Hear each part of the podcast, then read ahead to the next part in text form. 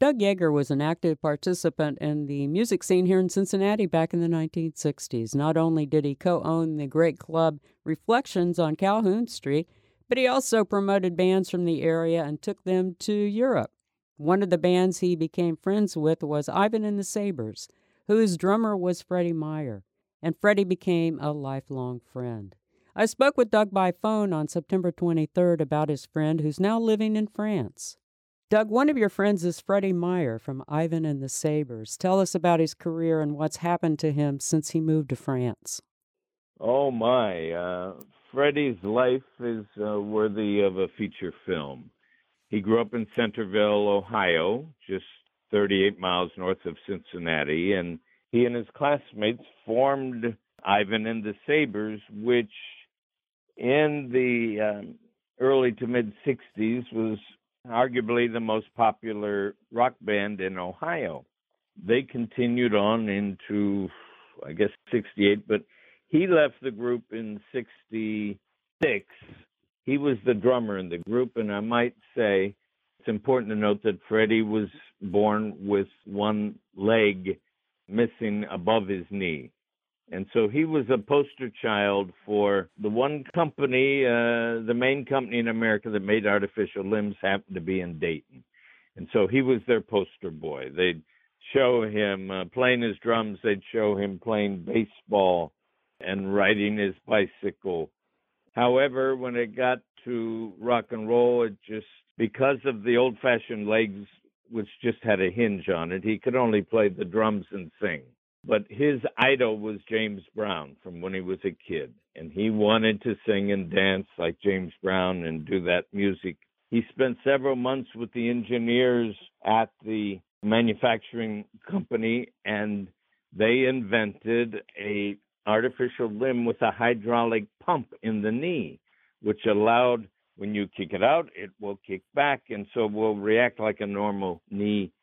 And that's when he left Ivan and the Sabers and formed a group called Salvation and His Army. And they did all of James Brown's great numbers, Wilson Pickett, uh, Sam and Dave, and he just was becoming a sensation in Cincinnati as the white James Brown, and he got to know James.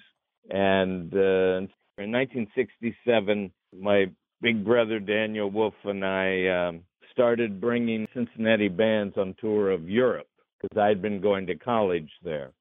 67, we actually brought the second grouping of Ivan and the Sabers, along with the group Strangers in Town and Diane Ditmar, who stayed in Europe and became a star. And then the next year, we brought Salvation and His Army, Freddie's band. In Europe in the summer, the most popular nightclubs, and these are big clubs, were in Saint Tropez, France.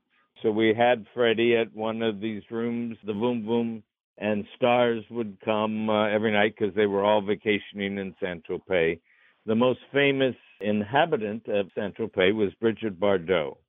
She finally came to the club maybe the third week we were there because we were booked there the entire summer. And she just was so attracted to Freddie, fell in love with Freddie. And when people in Europe heard about that, they'd all fly in to see Freddie perform, and we'd have Jane Fonda and her husband Roger Vadim and Natalie Wood and Elsa Martinelli and Hollywood producers, etc. And so uh, the most popular record company in France was called Barclay Records. So Brigitte Bardot and Barclay Records formed a record company just for Freddie, and he became a big star in Europe and in Africa and the Caribbean, etc. I even brought him back and did a concert at Reflections in 1971 in Cincinnati, and we recorded it as a live album.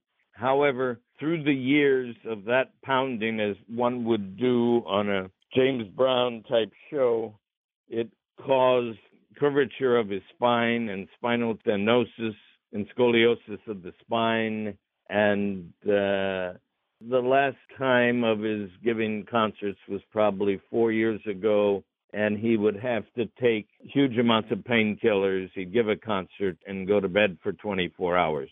And finally, he heard of a a new operation he might be able to have where they could direct the nerves that were causing so much pain from his spine so the pain would stop, including the sciatica nerves. And when they operated on him, they did it improperly and crushed half of his spinal cord. So for the last several years, it kept increasing, getting worse. And today he's 90% paralyzed below the chest, which, because of its location, has weakened his heart greatly, his lungs. He's on a lung machine. He's been in and out of the hospital regularly, and the doctors predicted he wouldn't last another day or two on three different occasions the last few months.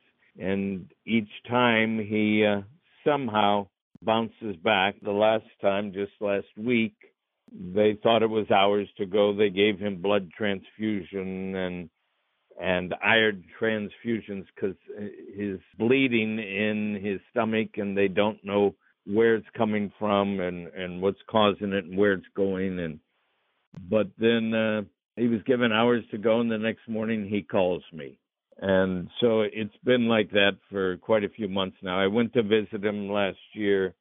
He has the most wonderful wife in the world, Pierrette, who uh, should be made a saint. She has just been so wonderful as a caretaker and uh, and the love of his life.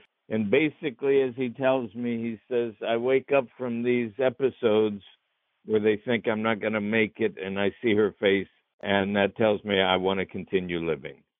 And so that is Freddie's condition today. And even if you didn't know him back in the days, uh, going to see Ivan the Sabers and Salvation His Army, I, I would ask that you send your prayers and healing thoughts to Freddie, uh, who has been living in uh, France for the last 51 years now.